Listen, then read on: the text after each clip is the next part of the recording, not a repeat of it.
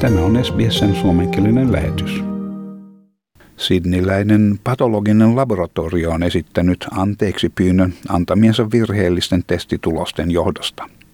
Sadoille testissä käyneille ihmisille Sydney St. Vincentin patologinen laboratorio SIDPATH ilmoitti 950 henkilölle heidän olevan negatiivisia. Kuitenkin heistä 486 henkilöä oli todellisuudessa positiivisia. Laboratorio ilmoitti olevansa syvästi pahoillaan tapahtuneen johdosta, ilmoittain virheen tapahtuneen tietojen käsittelyssä. Osavaltiossa ilmoitettiin yli kuudesta tuhannesta uudesta tartunnasta. New South Walesin pääministeri Dominic Perrottet vahvisti 20 miljoonan nopean antigeenitestipakkauksen olevan yleisön saatavilla tammikuussa osana yritystä keventää PCR-testauspisteiden kuormitusta. Tässä Dominic Perrottet. These tests will be used for people going to high risk settings, uh, potentially going to hospitals, uh, visiting elderly relatives, uh, going clubbing, Uh, these are the types of environments where we expect as we move through 2022 and we start shifting our focus again on how we're living alongside the virus. Liittovaltion valtionvarainministeri Josh Frydenberg kehottaa kaikkia osavaltioita käyttämään nopeita antigeenitestejä rajanylityspisteissä jatkuvan ruuhkautumisen helpottamiseksi COVID-19 testauspisteissä eri puolilla Australiaa. They're cheaper, uh, they're faster, than the PCR tests, and they can prevent the system being overloaded uh, and prevent some of those long queues uh, and long waiting times that we've seen across New South Wales and Victoria. New South Walesissa tuhannet ihmiset ovat joutuneet istumaan testausjonoissa aivan tuntikaupalla, joidenkin testausasemien sulkiessa palvelunsa jo aamulla pian avautumisensa jälkeen. Osavaltion terveydenhuoltoministeri Brad Hazard sanoi, että osasyynä oli turistien testaaminen vedoten Queenslandin pääministeriin Anastasia Palaszczeihin Queenslandin rajanylitystestausvaatimusten muuttamiseksi. Hän pyysi Anastasia Palaszczejta välittömästi peruuttamaan säännön, minkä perusteella kaikkien osavaltioon saapuvien matkailijoiden on annettava negatiivinen PCR testitulos 72 tuntia ennen saapumistaan. I'm just as many people are in New South Wales exhausted and had it with uh, some of the actions that have been taken by the Queensland Premier. But at this point, I would rather work constructively and encouraging her today to just think about it hän sanoi, että Queenslandin menettely kuormittaa jo ennestään ylikuormitettua järjestelmää.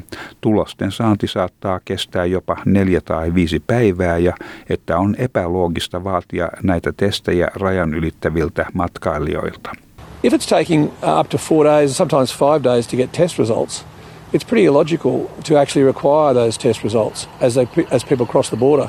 They might have been negative on day one when they had their test, but they could well be te- positive on day four or day five when they cross the border. So, on all fronts, there is no logic in continuing the PCR testing for people who are effectively bringing tourist dollars to Queensland. Ongelma näyttää kuitenkin olevan nimenomaan New South Walesin puolella, missä testien käsittelyn määrä on laskenut entisestään nyt noin 93 500, kun se vielä viime torstaina oli 164 000. Queensland sanoi, että se ei tule harkitsemaan muutosta ennen kuin ensi viikolla. Osavaltion terveydenhuoltoministeri Yvette Da on ilmoittanut, että osavaltion saapuvien matkailijoiden ei tarvitse hankkia PCR-testiä oleskelunsa viidennellä päivällä. Tilastotietojen paljastaessa, että tähän asti testatuista vain 0,6 prosenttia oli antanut positiivisen tuloksen. Hän sanoi, että rajanylityspassin hakemus edelleen edellytti suostumusta testiin, mutta testiä ei käytännössä tehdä oireettomien hakijoiden kohdalla. Tässä Queenslandin terveydenhuoltoministeri Yvette Darth. Immediately, starting from now, and we will be getting information out on social media, but also to all of our public and private clinics out there. Anyone who is waiting in lines now for their day five test can leave. They will not be required to get day five tests now. Osavaltiossa kirjattiin 1158 uutta tapausta. Tämä on Queenslandin suurin määrä sitten pandemian alun. Victoriassa kirjattiin myös osavaltion korkein yhden vuorokauden lukema 2738 tapausta ja neljä kuolemaa tiistaina.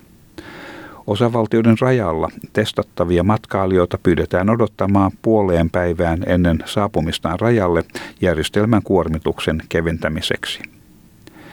Etelä-Australiassa yökerhossa käynyt teini-ikäinen nuori, joka tiesi olevansa positiivinen, on pidätetty ja asetettu syytteeseen hätätilan määräysten rikkomisesta. 19-vuotiaan nuoren odotetaan joutuvan oikeuden eteen tammikuun 18. päivänä. Hänet voidaan tuomita jopa kahden vuoden vankeuteen tai jopa 20 000 dollarin sakkorangaistukseen. Osavaltio on valmiustilassa kirjattuaan 995 uutta tapausta tiistaina. Tämän ollessa osavaltion tähän saakka korkeimman yhden vuorokauden lukumäärän. Useat hotellit ja ravintolat ovat sulkeneet ovensa, sanoen uusien asiakkaiden määrän rajoitusten tekevän toiminnan kannattamattomaksi. Adelaidelainen ravintoloitsija Joshua Rivers sanoi SBS-uutisten haastattelussa, että hän ei kykenisi maksamaan asianmukaista palkkaa henkilöstölleen. The real like draw card why we should close this time around was that there's three public holidays coming up. Um, and then at 25% capacity, the maths just does not add up. You can't survive on that. ACT on puolestaan kirjannut 252 uutta tapausta. Tasmania kirjasi 43 uutta tapausta. Tämä on toiseksi suurin määrä siitä, kun osavaltion rajat avattiin kaksi viikkoa sitten. Pohjois-territoriassa on todettu 16 uutta tapausta. Sairaalahoidossa on 20 henkilöä ja yksi tehohoidossa. Länsi-Australia ei ole ilmoittanut uusista tapauksista. Suomenkielisiä tietoja COVID-19 terveys- ja tukipalveluista on saatavilla osoitteesta sbs.com.au kautta koronavirus. Ja tämän jutun toimitti SBS-uutisten Brooke Young. Haluatko kuunnella muita samankaltaisia aiheita? Kuuntele Apple, Google tai Spotify podcasteja tai muuta suosimaasi podcast-lähdettä.